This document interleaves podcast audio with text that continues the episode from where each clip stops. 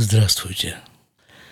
25 октября 2023 года, 19-й день войны в Израиле. Вы слушаете 394 выпуск подкаста из Израиля. У нас опять ощущается некое изменение атмосферы. А атмосфера последних дней, как вы помните, была такая. Мы им вмажем. А вот сегодня, даже отчасти вчера, как-то так – можно подождать, вмазывать.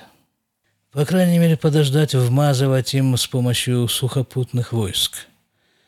Мы им пока лучше вмажем как следует с воздуха.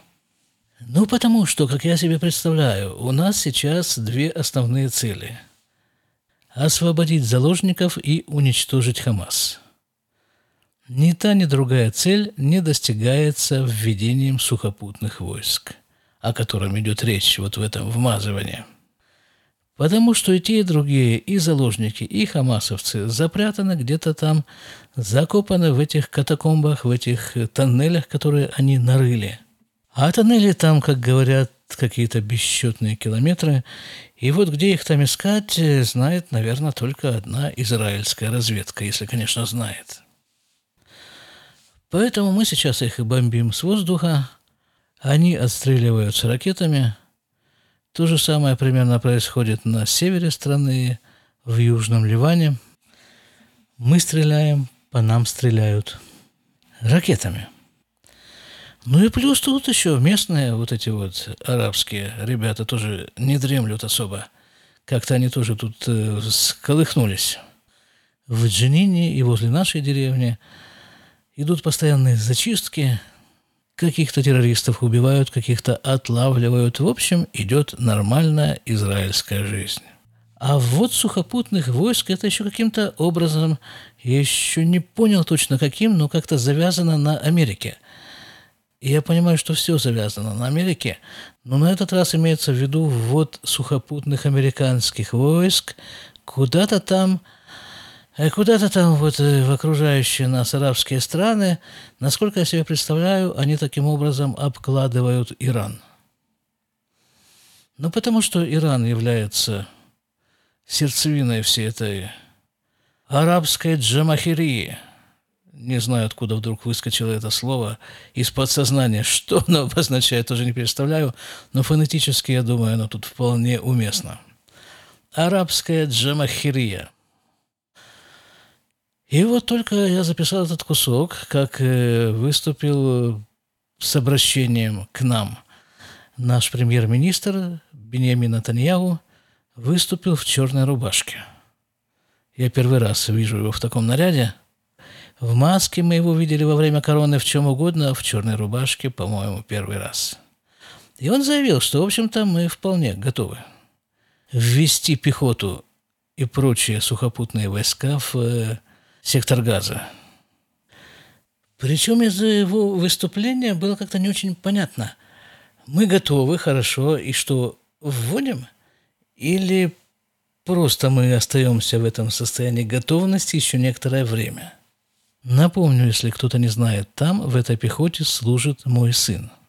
Дай Бог им всем удачи. И целыми невредимыми вернуться домой. И, и вот такая еще идея. Я, по-моему, ее озвучивал уже много раз. Ну, все-таки, еще раз. Понимаете, мы ведь с ними, с арабами, говорим на разных языках. И мыслительные процессы у нас принципиально разные. Ну, скажем, вот нормального человека, да, вот чем его можно напугать? Ну, сказать, допустим, я тебя убью, грозно сказать. И он станет как-то сговорчивее – а вот арабу сказать «я тебя убью», так он тебе ответит «никаких проблем». Понимаете, другое отношение к жизни, ко всему, вообще другой расклад ценностей. И вот это именно то, чем они нас бьют. Мы с ними постоянно пытаемся разговаривать как с людьми, ну, человеческим языком. А им это просто смешно. И вот в этом не столько их сила, сколько наша слабость неумение понять противника. Еще одна вещь, которая стала известна вчера, По крайней мере, мне она стала известна вчера из разных независимых друг от друга источников. Говорят источники, что вот тогда, в самом начале, когда началась эта бойня, там, возле сектора газа, 7 октября, утром, в субботу, в праздник Симхат Тура, все это, по идее, должно было быть намного масштабнее и намного кошмарнее, чем э, получилось в итоге – потому что запланировано было два, как минимум, параллельных нападения. Один с юга из сектора газа, то, что ему удалось сделать, а второе нападение с севера. Хизбалла должна была параллельно начать такую же резню в северных поселениях Израиля. И возможно, что там на севере все было бы намного, намного более кроваво. И, ну, потому что все-таки Хамас, газовский Хамас, это при всех их э, как бы успехах в том, что они сделали, это все-таки такие партизаны немножко. А Хизбалла – это регулярная армия. Но как-то в последний момент их действия рассинхронизировались. И Хизбалла осталась как бы немного неудел. Еще есть такое сопоставление, сравнение – нашей нынешней ситуации с короной. Сравнение напрашивается само собой в самых разных областях. Ну, хотя бы вот в такой области. Кто мог вообще это ожидать? Кто мог это предположить? Вот это вот средневековье. Такая масштабная эпидемия, которая захватила весь мир. Все это казалось из области средневековья. В наше время оказалось этого быть не может вообще. Кто мог об этом вообще подумать до того, как это случилось, это эпидемия короны? То же самое с Хамасом. Кто мог себе представить вот такое вот э, зверское убийство тысяч людей, глумление над ними? Тоже, казалось бы, чистое средневековье, а нет. Это средневековье нас догнало, и оказалось, что оно находится здесь, среди нас, в нашем, как казалось нам, просвещенном 21 веке. И сам Хамас, даже не столько Хамас, сколько вот эти вот проарабские настроения, они распространяются по всему миру, как пандемия. Сколько было проарабских демонстраций в Европе за эти почти три недели – Казалось бы, все должно быть наоборот, да, как бы. Мы потерпевшая сторона. Это на нас напали. Это у нас убили 1400 человек. Женщин, детей, стариков, кого угодно. Всех подряд.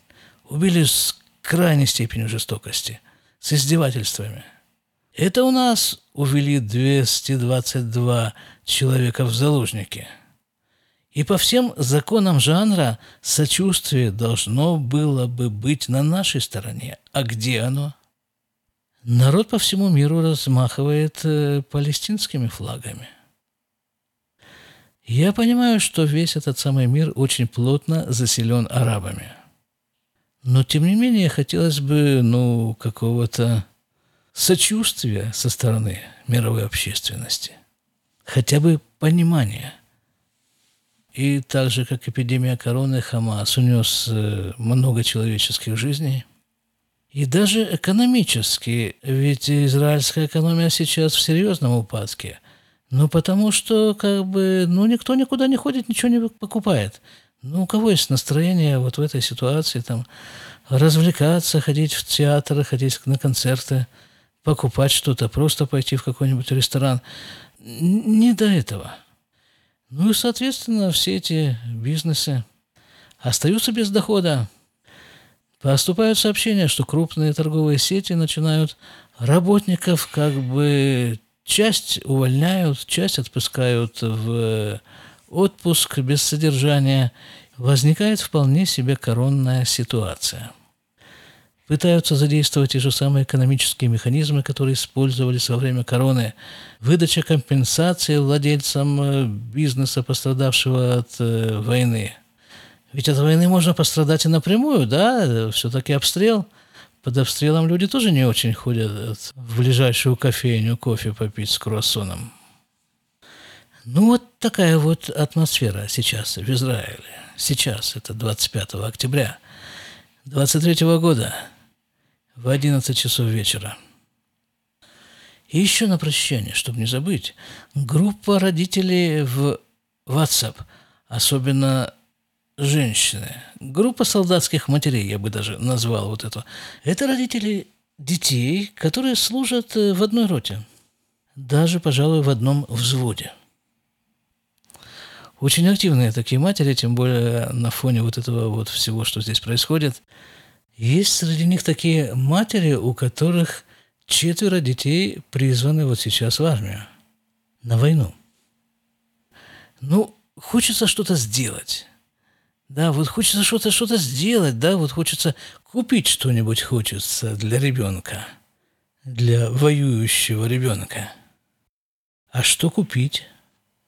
И начинается. Вот наши ребята получили там перчатки. Почему-то они называются тактические перчатки. Не знаю, что это значит. И, но они какие-то короткие там какие-то, короткие. А вот длинные перчатки были бы лучше. Значит, организуемся, покупаем нашим бойцам перчатки. Э, наколенники, естественно. То, что они получили в армии, как бы есть лучше. Надо купить. И еще такая вот подставка такая есть, такая подставка специальная для автомата, как бы ручка, она же подставка. Ну, ребенку-то надо, ну, чтобы ребенку было стрелять удобнее. Закупаем партию этих ручек, подставок. Ой, дай Бог, чтобы они все были здоровы, целы, невредимы. И мы вместе с ними. До свидания.